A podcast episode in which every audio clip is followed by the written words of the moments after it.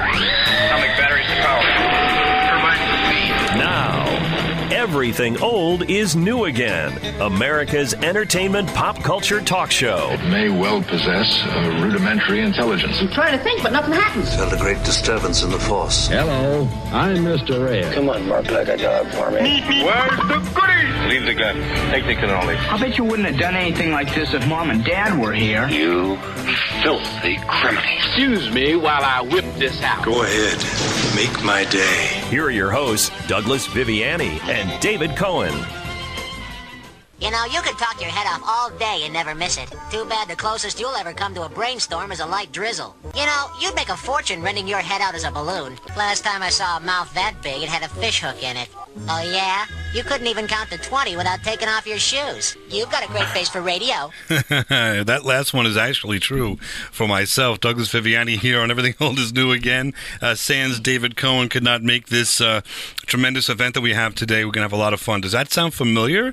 This week, we've got the privilege of spending some time with the most prolific and recognizable animated voiced artists in my book since Mel Blanc. For anyone watching cartoons in the 1990s, you know Rob Paulsen. You may not um, may not know the name, but you know the sound. You know the voices of Pinky from Pinky and the Brain, Yakko from the Animaniacs, Raphael, and later Donatello from Teenage Mid- Teenage Mutant Ninja Turtles, and over a thousand more voices after winning an, Emmy- an Emmy, Annie Peabody Award.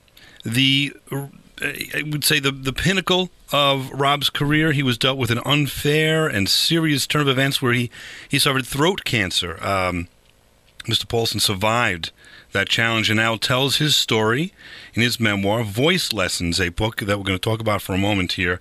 Uh, he, spoke about that back in October 9th, 2020 on Everything Old is New Again. And I'll tell you, um, it, it's a great inspirational book. We'll talk about that in a moment. Uh, the name of it is Voice Lessons. Besides that, though, the Animaniacs had and have returned to Hulu, the revival of Steven Spielberg's show that has new episodes airing some 30 years after the original debut, I believe was 1993, and that's not all. He's touring now with a live show called Animaniacs in Concert, performing live music all over the country. Welcome back to Everything Old is New Again, Rob Paulsen. Well, hello, Douglas. And firstly, thank you for lowering your entertainment standards on behalf of you and your audience to uh, accommodate yours truly. I am thrilled to be back here. And uh, actually, as they say at my age, I'm thrilled to be anywhere. There we- thanks for having me. And speaking of that, it runs right into my first comment because since the last time we were together, uh, without going into details, I certainly also had uh, a challenge, serious challenge with health and with uh, a similar situation with respect to your throat cancer, and um, and the book. Voice Lessons, which I had read previously, and I reread through different times that I had to uh, go through to to become healthy again. Uh, was an inspiration because the attitude that you had was the same attitude that I had. Where the people that were helping me were not the enemy, uh, and and you you really uh, brought that out. You also have a, a great attitude about life that that kind of permeates that book. So in some way, I just wanted to say thank you, and also tell others that if there's a difficult time in life, certainly this book can uh, can be a resource. If that makes sense. Well, thank you. My goodness, I truly, um, I don't know that you could have paid me a higher compliment, my friend. Um, as you mentioned earlier, this is the second time I've had the privilege of speaking with you, and to know that um, my book, that I, that uh, all the heavy lifting of which was done by my co-writer Mike Fleeman, but to know that um, our book gave you some measure of comfort and maybe even inspired you a little bit is is a compliment for which I can never appropriately thank you. So thank you very much. It's very kind of you. My my pleasure. It was I just tell the truth here, and it, it's uh, it's it's something that I would uh, I would have said uh, whether had been on the show or not. I would have sent you a note, what have you. But I wanted to let the audience know. You know, again, we're going to talk about other things, but Voice Lessons is a book that you can get on Amazon. Of course, still now. And dive into it. It is well worth your time. Further, since we were here, the 90, uh, 1993 Animaniacs now uh, are revived for two years, and for what I understand, a third year that you've been renewed Yeah. for. So, a, a tough question here, but easy for you, I think. What is it about this show that makes it so special that we think and all kind of including Steven Spielberg uh, dive into and enjoy so much what makes it such a, uh, a, a, work of uh, what would you say a work of art that that makes us want to enjoy this over and over and over again and why is it coming back 30 years later stronger than ever Well, I think the short answer, and you've kind of already touched on it, is uh, Steven Spielberg. Mr. Spielberg is the unquestioned, in my view, king of Hollywood, and the gentleman certainly knows what he's doing. Um, the show was created originally by the genius of our friend Tom Ruegger many years ago, but it was Steven, uh, along with uh, Sam Register, the current head of Warner Brothers Animation, who said about I don't know, four years ago, hey, I reckon we should do this again. What do you guys think? And of course, we, the, the actors, couldn't say yes quickly enough.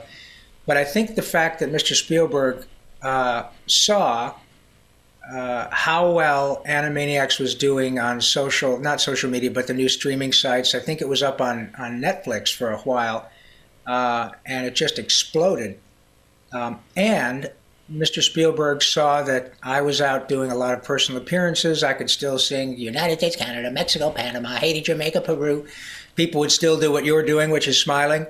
And um, the other actors, Muff and the Brain, Maurice LaMarche, and uh, Jess Harnell, who was Wakko, and Tress MacNeille uh, Dot, uh, are still working every day, can handle it. And it was he who made it happen. And um, I'll tell you what, the most glorious aspect of it now is that we have two, sometimes three generations of fans who really love Animaniacs. We have people who are probably in their 40s or 50s now who really dug it 25 years ago when they were in college or high school. And now they have their own children, and often their parents were turned on to Animaniacs and Pinky and the Brain, just like my mom and dad used to watch Looney Tunes and the Flintstones and Rocky and Bullwinkle. And when I had uh, children, we would all get a kick out of "Kill the Wabbit," "Kill the Wabbit," you know, whatever. Um, and now the same thing is happening with Animaniacs. The, the, the fan base is exponentially larger than the first go around. Mr. Spielberg's genius, in part, I believe, is in hiring the right people and then turning them loose. And he did that with our showrunner, Wellesley Wild, and his right hand man, Gabe Swarr, and their incredible team of writers, many of whom grew up watching Animaniacs. So they totally get it. And I, I tell you what, you are very kind in highlighting a lot of um, creative endeavors on your show. but it's pretty difficult to find something that's comparable to this Animaniacs reboot. To have something that was an unqualified success 25 years ago, a generation ago, uh, new episodes having not been uh, created in the context of Pinky and the Brain or Animaniacs since 1999. And we have the show again on Hulu, and it's a hit, and it's an unqualified hit.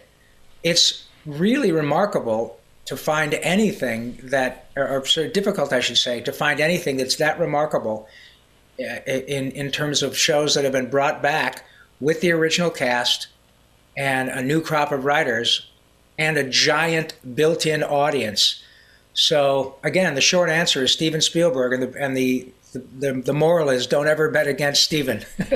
Well, yeah, I'll tell you that, and don't ever uh, bet against yourself and, and the talent that's put into the show because uh, there are. What happens is, and we see this on everything old is new again, of course, that there are reboots and remakes and so forth, and Yeah. even they try again to go back to the well. And if you don't have the talent in place, uh, it, it's never going to work. So it just gels. Your your cast uh, and and crew, I'm sure, uh, gel like uh, like they did back in the day. And Yes. the new writers are some new blood. And I, I will talk about in, in another section. I've got a couple of clips I want to talk about the show and what it's like. But let's just for the last couple of moments here talk about that there's a live version, so to speak, a live concert, if we want to call it that, that you can see and look for the schedule at before we run out of time. Animaniacslive.com, animaniacslive.com. We're in a lot of these cities, so I'm going to throw this out there just for a moment, then we'll we re- reiterate in a few. But January 21 in the Warner Theater in Washington, D.C., the theater at Westbury in New York. January 22, which is where I will be seeing the show with my kids. Uh, the Wellmont Theater at Montclair, New Jersey. Fitzgerald Theater in St. Paul, Minnesota. Capitol uh, Center in, and I'm going to butcher this, but I'll try it, in uh, Manitowoc, Wisconsin. There we go. Thank you. Pabst Theater in Milwaukee, Wisconsin, the Royal Oak Theater in Royal Oak, Michigan, the Agora Theater in Cleveland. We're in all those locations. So come on out and watch and oh. get involved with this show because it is uh, a lot of fun. I want to leave you uh, for a, a, moment here uh, with a little bit of um, uh, of some some song, and we'll talk about why we're talking about song and, and enjoying uh, the Animaniacs live when we get back right here And Everything Old's New Again with Rob Paulsen. Zany to the max. So just sit back and relax. You're listening to Everything Old is New Again, America's entertainment pop culture talk show with Douglas Viviani and David Cohen. The students got together and they made Clem Kadiddlehopper a doctor of foolology. so at this time, we would like to introduce you now to our friend Clem Kadiddlehopper. Well, my wife is a lovely lady. She's uh, she's she's only uh, she's only uh, 21. Of course, that's 150 for you and me course, because he's a, a, a dog. If you don't get the joke, welcome back to everything old is new again. Uh, we are having some fun with Rob Paulsen talking about uh, live Animaniacs in concert. Uh, Animaniacslive.com is the website to grab your tickets. Uh, that is uh, Red Skelton. Uh, goes all the way back. I remember visiting my grandfather back in the day. Maybe this was, I guess, uh, early '70s, late '60s watching Red Skelton, and, and for some reason, I think he he kind of reverberates around Animaniacs a little bit, only in that I think he's an influence of yours in some way. Am I wrong, right, or um, where do I you stand? You are spot on. Clem Kadiddlehopper, uh, Gertrude and Heathcliff, the two, Gertrude and Heathcliff, two seagulls. I used to love watching Red Skelton on his CBS show. Jonathan Winters, Red Skelton, Carol Burnett, Harvey Korman, Tim Conway, their whole group. The Pythons, Peter Sellers, I feel is my spirit animal um, all those folks have had a profound influence, not only in yours truly, but uh, in thousands of other performers. And boy, what a pleasure to be included on a show with a clip from Red Skelton. Thanks, man. You my day. we do do different radio, that's for sure. Try to put some, yeah. uh, you know, fun back into the radio, and you're doing that uh, with the Animaniacs on stage. You do it with uh, with your book. You do it with television. So uh, we're cross- crossing all uh, all genre here. I'm enjoying that, and and I think one that you left out that also was uh, a pleasure for me to watch as a kid on the Dean Martin Roseanne on Dean Martin show. Foster Brooks. Foster Brooks, surgeon. You have to have ner- nerves of steel. The brain is a very delicate or- organ. It has three, three, three main main parts. It has ce- the cerebrum and uh, the cerebellum. And then there's one, one more. The uh, uh, what the heck they call it? Uh, oh, I forget. I'll know it when I see it. There we go. Some old school entertainment there. Oh, I love Foster Brooks. I, I make my friend Mo, Maurice LaMarche crack up all, all the time doing a bad impre- impression of Foster Brooks. God, that guy just used to slay me. The Dean Martin roasts were with Rickles and Foster Brooks and uh, oh God, they were spectacular. Great stuff and great characters. And you also mentioned Jonathan Winters, and I'm, I'm mentioning all of these because I want to try to dive into your, your brain a little bit here, into the way that you uh, voice and or animate or create these characters. Because of course, who was speaking about created characters and and in their own way, and uh, and so was that something that was when you grew up was ingrained in the back of your mind that I want to do characters? Is it something that just came out from a mistake, or how did you develop uh, the skill to to incorporate all these different voices into different looks and different characters? Well, I think I think that it, was it's not that unusual for a lot of people who end up doing what you or I do. I mean, we're in the same business. We're we're in the information and happy business, and I think what happens when you're a young performer is you you do these characters, you sing, you dance, you do it simply because it makes your soul happy. Sometimes you find that it gets the attention of a girl or a boy that you're interested in. Other times you find that your parents really get a kick out of it. Your aunts and uncles, and then you get to the place where they ask you, you know, hey, go ahead and sing Amazing Grace again for everybody. And you think, oh my gosh, I, I, I, I've created a monster. I was no different. I think the thing that maybe made it a little more sort of uh, was inculcated into yours truly was that I can almost, I can almost feel a chemical sense of joy that happens when I when I nail something that really is exciting to me. And the fact is that it's addictive. I love laughing.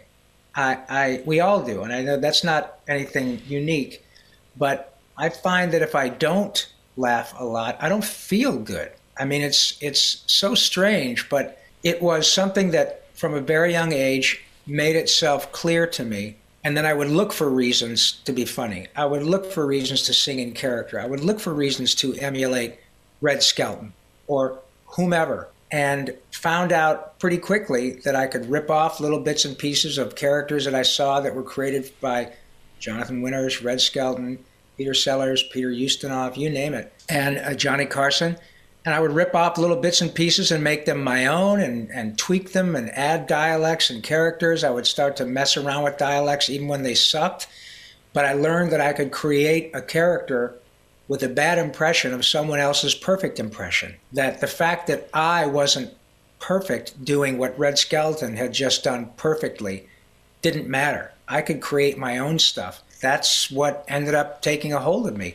I didn't really come to LA uh, 40 odd years ago with the idea of being involved in animation. I came out here ostensibly to do live action and music. I was a singer first, and that's what I was doing. But then I lived that axiom, as many of us do, that opportunity and preparation equals luck. And so the fact that I had driven to LA from Michigan and loaded my car with all my stuff and took relatively intact ego and, and drove out here and was blown away by all the people I met and surrounded myself with people who were so much more gifted than I. And I think that was one of the smartest things I could have ever done was to not be dissuaded by how talented the people are whom I met out here and to learn from them. But yeah, I was out doing my normal stuff, TV, movies, a lot of commercials, and the opportunity arose to read for animation. I jumped at it because I just wanted to work. Everybody likes cartoons. One thing led to another, and it became clear that I was getting pretty good at this. And so, as I just said, the opportunity and the preparation enabled me to get lucky. And here we are 30 years later, and now I just do animation, and I'm thrilled to death. There also must be something where you've seen enough of these uh, characters being developed by uh, yeah. these individuals we talked about, and be, and more, and it, it sort of gets into your mind and your background and you may not even know consciously what you're doing all the time when you try to tell a joke or when you you know try to in, inhabit a character. Uh, it's just like it's it's almost like the foundation's there and you don't need to tap into it because automatically you are tapping into it if that makes sense.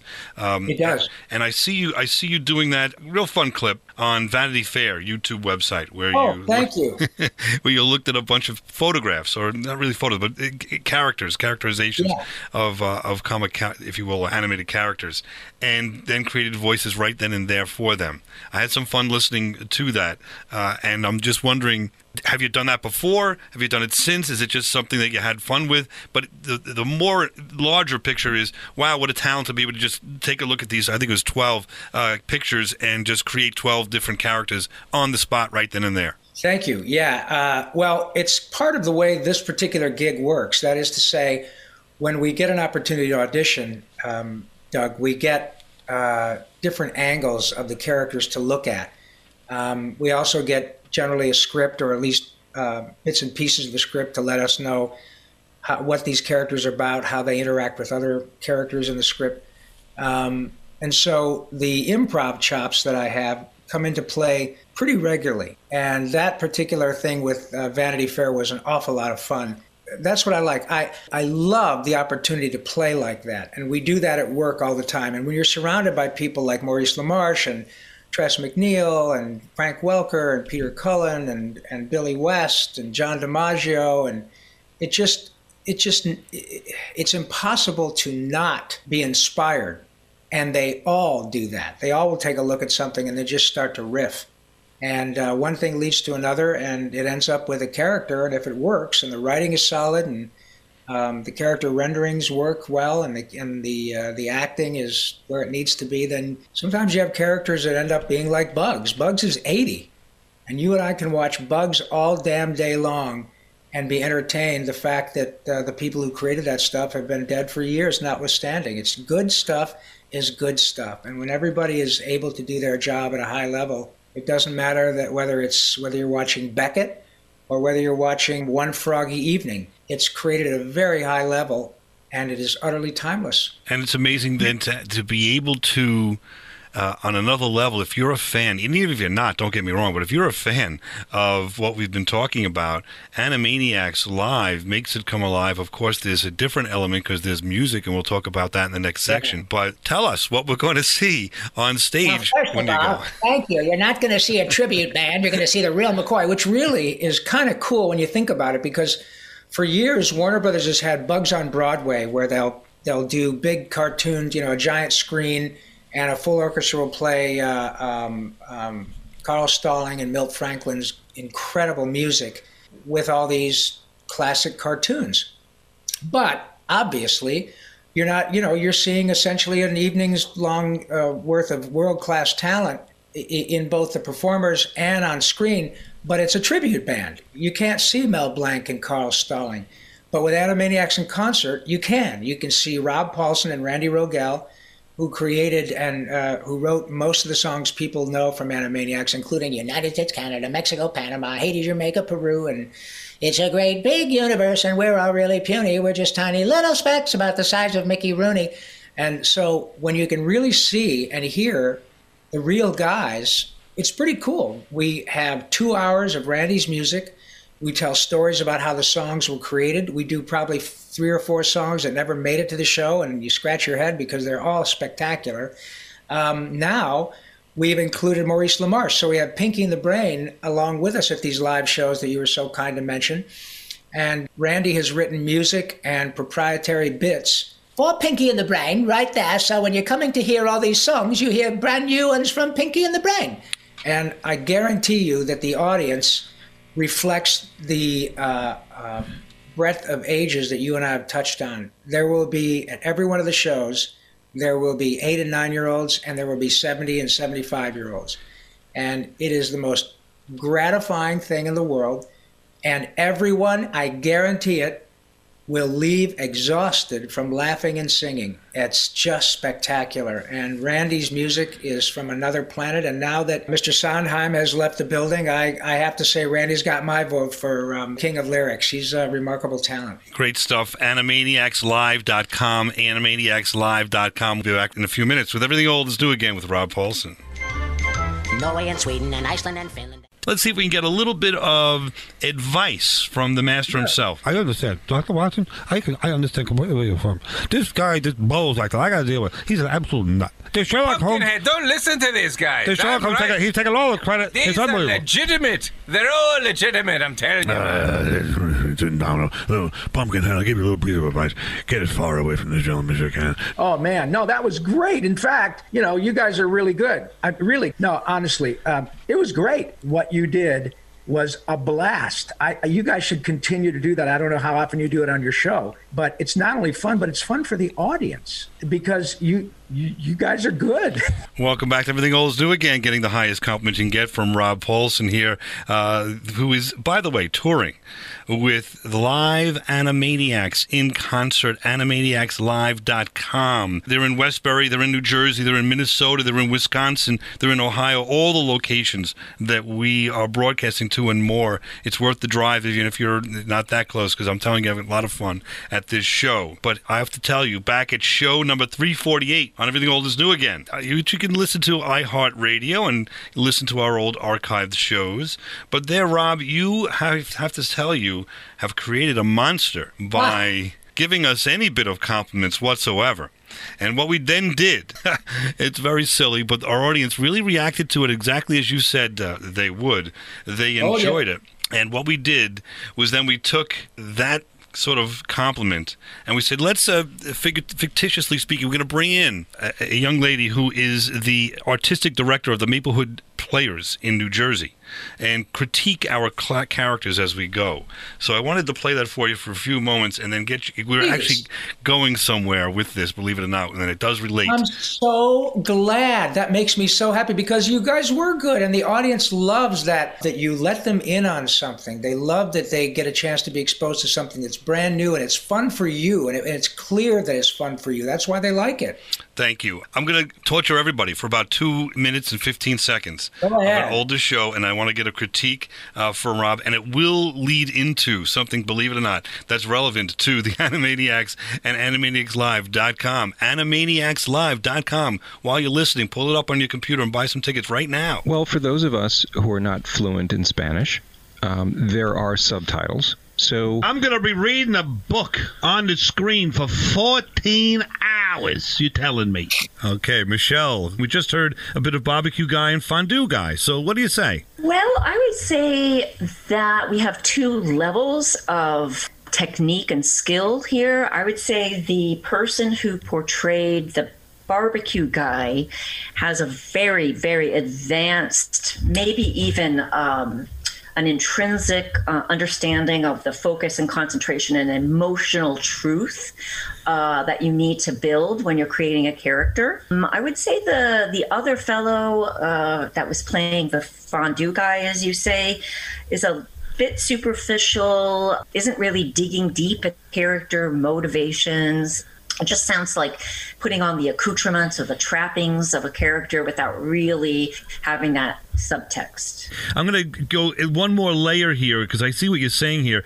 How about a clip of barbecue and fondue guys imitating each other? Let's see what the skill is like, the skill level of being able to ca- carry the characters through something of that. Sound like that to me that would be kind of difficult to do. Let's let's hear. Say it again. Toasted. What? I'm gonna I'm gonna read it like barbecue guy though. All right, here we go. You ready? Yeah, go ahead. Exactly. There we go.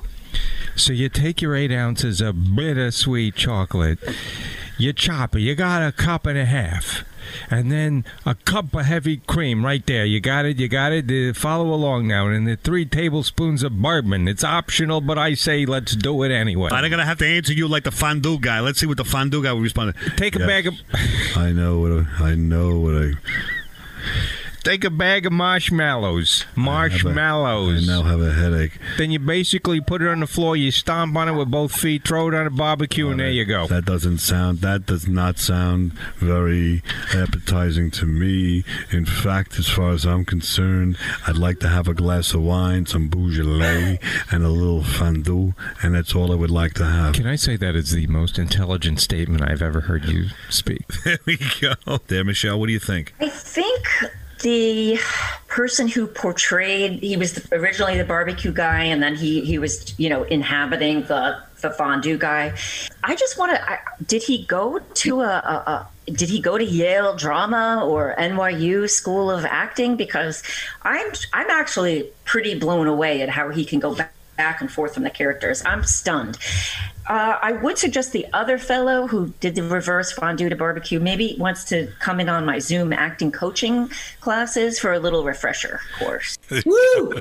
sorry about that, but uh, uh, Rob Paulsen, the the whole thing was inspired, if you will, by your uh, uh, compliments of us and pushing us through this. And we had uh, we had a whole show of Michelle critiquing as if you did. We sort of took off from you, so uh, we had some fun. And I wanted to uh, ask you, well, first of all, a, a reaction. Why not? And then I have a question. Sure. Oh, and my reaction is that it's great. I love that.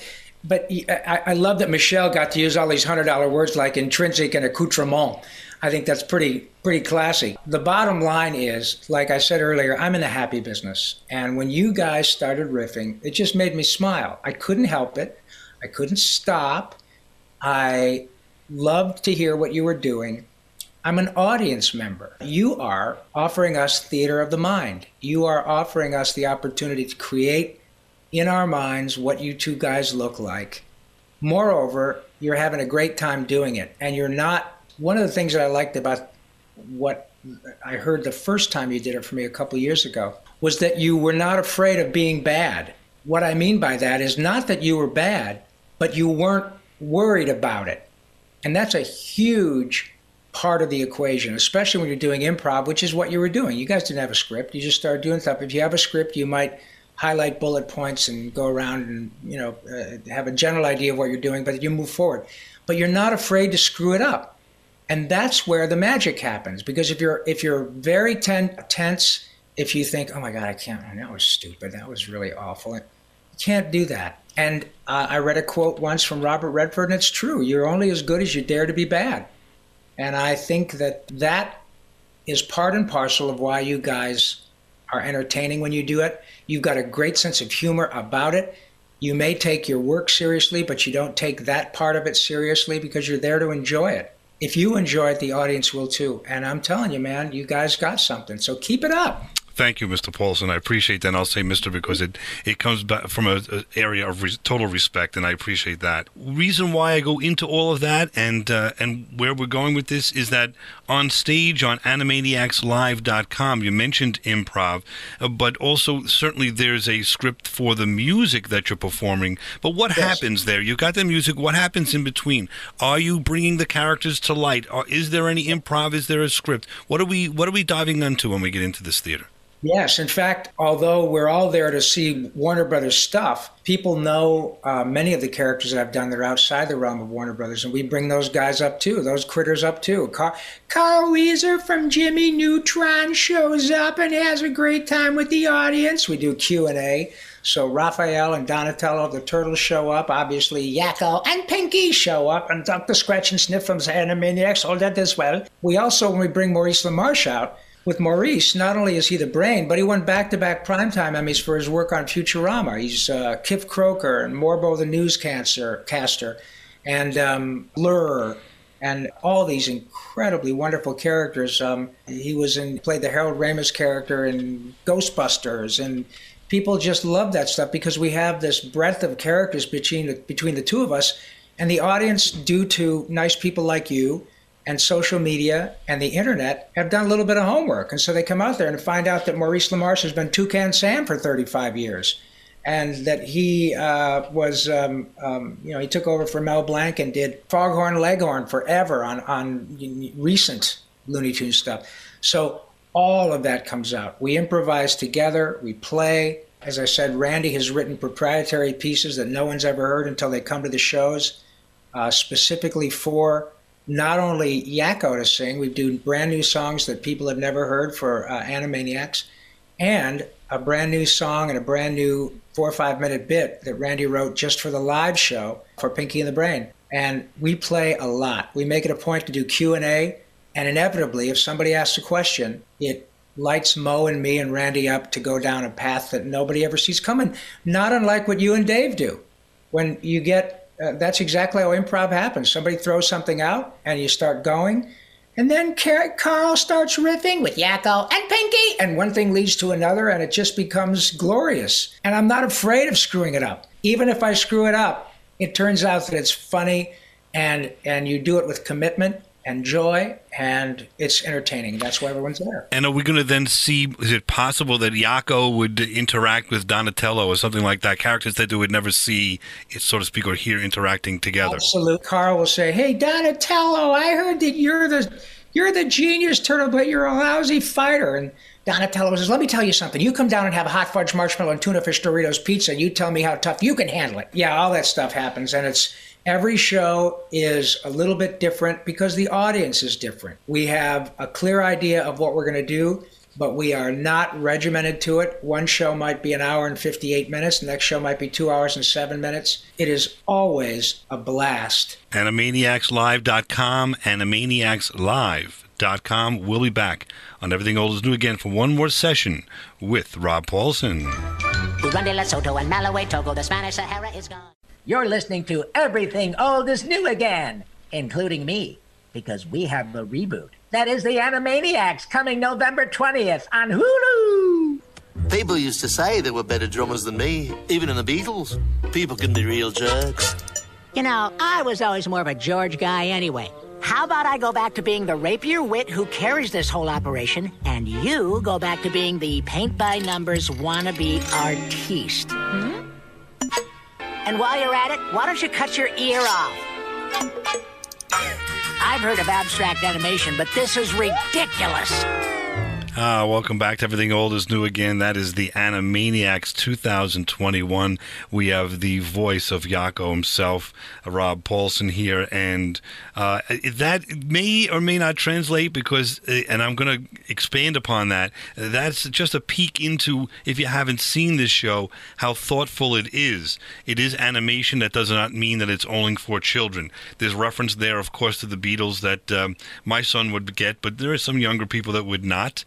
Uh, there's certainly reference there to uh, Picasso and to uh, Salvatore Dali, I believe, and others uh, in terms of artistic work. And you see the way um, they represent that in the Animaniacs on Hulu in the in that episode with the animation itself. There's a use of a computer animation program there that they kind of breaking down the fourth wall and having us as the audience see this character just kind of have trouble with his writer and uh, trying to move along. And it's it's so creative and so different. It does remind me of of Bugs Bunny on some level. The early ones weren't necessarily just for children, and they had Humphrey Bogart and, and different other references and things. So we're here with Rob Paulsen, and I want to ask you: Am I on the mark or not with respect to trying to describe Animaniacs 2021 that's on Hulu right now?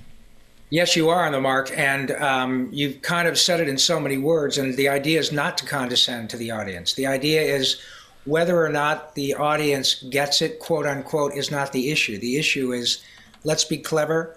Um, let's try to lampoon some sacred cows, and let's assume that the audience will get it, whether it's now or 20 years from now. And I don't think that that's dissimilar to the way Bugs and Rocky and Bullwinkle the um, um, Flintstones, all of that stuff was written on several different levels, and that was the uh, the genius of Animaniacs in the first go around was it it never condescended to the audience, and now when I meet people in their 30s and 40s who liked it when they were in high school and college. Uh, or maybe even in junior high and didn't get certain cultural references, and now they get them. And their kids, most kids wouldn't know who Van Gogh is or who Salvador Dali is or who Picasso is um, by the time maybe maybe when they get in high school, but they could be watching Animaniacs now and just enjoy it. The parents can watch it, not want to blow their brains out because they know they're going to get something smart, and that is uh, part and parcel of what makes Animaniacs or other shows that don't condescend to the audience successful. That they're they're built uh, absolutely to to uh, appeal to people at different levels in their lives, and why not? Because we assume this stuff will be around forever, long after I'm gone. And I'll tell you, it's, it's so true because I was watching that episode in particular with uh, my son Leo's nine, my daughter Angelica's twelve, and they were getting on a certain level. Now Angelica's not a Beatles fan, but boy, did did uh, did Leo get the reference immediately? He looked at me. We had just seen Get Back and so forth. Oh uh, my God! so, Plus, yeah. So it was so relevant, and he was he was so excited. He was like, he kind of couldn't believe that his show was referencing something that Dad loves, and of course that that dragged Leo into loving. You know what I mean? Isn't that the greatest? And you are absolutely pointing out what makes this so precious is that uh, it is a show that is by design for everyone. It is about watching the shows with your kids. It's about spending time together with your family. Um, you know, when when uh, uh, my son was little and, and Beavis and Butthead was around, there was about, I think he watched it, and this has nothing to do with Mike Judge, who's a brilliant guy. I love King of the Hill. Right. Great show. But but Beavis and Butthead was kind of a one note thing. It was, you know, they'd say boobs or they'd say fart or whatever. And my kid, after about his third or fourth episode, he would say, Well, I know it's coming. And I'm kind of like, and he just sort of naturally lost interest in it. Um, but that's not the case with a show like King of the Hill, or the show like Animaniacs, or the show like um, uh, uh, Rick and Morty, where you find all these little Easter eggs that continue to pop up and that you can watch them with your kids. Now, there are certain shows that are not appropriate, and I totally understand that as well. But Animaniacs, I think, walks a pretty good line of being able to be appropriate for young folks and old folks, and maybe pushing the envelope a little bit to get the old folks' attention, older folks' attention and you may even say, trust me, you'll understand this one day. But there are other things that there for the kids to like. whether it's the music or dropping an anvil on Barney's head, why not? And I just love that you've you've discovered that with your children. It makes me so happy. Yes, it's uh, it was a pleasure for us to to experience it, and uh, where it, it, of course, you see it in one episode, then it inspires you for more and more episodes. Yeah. And further, I think also someone that watched this, we, we referenced this in in '93, probably watching with the children now, but even if they're not, when they see it a second time, if they you know oh. are reinvigorated, now they're seeing it on a different level and seeing a different uh, joke and getting something they didn't get previously, which is a lot of fun exactly. too. I'm sure. You know. Um, The other thing is that again we talked about this, but I have to have a Star Trek reference. So here we go. Uh, every show is a Star Trek reference. Star Trek is one of the only shows that I know 30 years later, with the original cast, was still performing at a high level with the movies and so Oh, forth. yeah. It's still doing well. And uh, again, back to Animaniacs. I'm, I challenge you. I'm sure there's one or two out there, but besides those two, I'm not sure the original cast is back. Let's call it 20 to 30 years later, and doing something that is just as good, if not better, than the previous incarnation. So uh, I don't know how that makes you feel, and if it, that makes any sense. Um, and it- I know you're modest, but the idea is uh, this show is just as good as ever. Thank you. That well, again, uh, it is a, uh high praise coming from someone who's a professional. It means a lot to me coming from you. Um, but I think Mr. Spielberg was very smart in hiring the same cast again. For obviously, I, I have you know vested interests. But if it if you've got the, the people who can do it, and it left a great taste in people's mouth, why not do it again that way? Um, I I think that the writing staff has absolutely nailed it. They it's updated enough so that people can enjoy it in in in the you know a modern cultural perspective that's 25 30 years later. But uh, we all still get the joke. And i i think you're right. It's pretty difficult to come up with another reboot who has done it with the same cast with a guy like Mr. Spielberg at that level again and is enjoying unqualified success again. Um, to hear from you that it's as good or better than the original is a pretty high bar, Doug. And um, it means a lot that you feel that way. So thank you. Well, thank you for performing it and, and, and doing it because it's bringing smiles and, and it's a time when we do need some. Uh, and if you want more smiles in person, uh, this is going to be a, kind of a once in a lifetime kind of experience. Bring your kids and yourself. Enjoy uh, the creators, if you will, the original cast of Animaniacs in Washington, D.C., Westbury, New York, Montclair, New Jersey, St. Paul, Minnesota.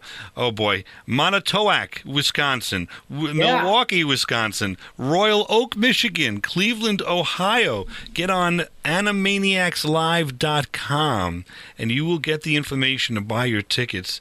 It's uh, it's it's must be rewarding when you bring pleasure to people at a live uh, venue like you do, and to see the crowd reaction to a live performance uh, that you don't necessarily get to see when you, of course, perform on the Exactly. Animaniac show. So tell us a smidge about what it's like to, what kind of reaction you're getting to the show. Well, all of us, Maurice, Randy, and myself, all come from live performance backgrounds, and you're correct. Um, we crack ourselves up all the time, and we know that we've got something good because we're just having a ball working with it. But you never know for sure until you hear feedback from the audience. And when you get a live show, and you know, when we do that Yakko's World with all the countries, that's our stairway to heaven. And it never ceases to make people just stand up and, and freak out. Because, look, I'm good at my job, but I live in Hollywood. You can throw a dart and hit somebody that can sing that. What you can't do is throw somebody throw a dart and hit someone who can write that. And when you get two hours of Randy's music uh, with just over and over and over and over again, I look out at the audience uh, during the show and I see people just shaking their heads, going, it's just one after another after another. And it is so gratifying, so unbelievably gratifying. You see people singing the songs, and often you'll see people who are getting a little bit tearful because it's a deep connection to something that was very precious to them. And now they're there with their kids or they're there with their, their children's grandparents. And it is a remarkable thing to behold. I'm, I'm just privileged to be there. And it's li- likewise. Get those tickets, animaniacslive.com.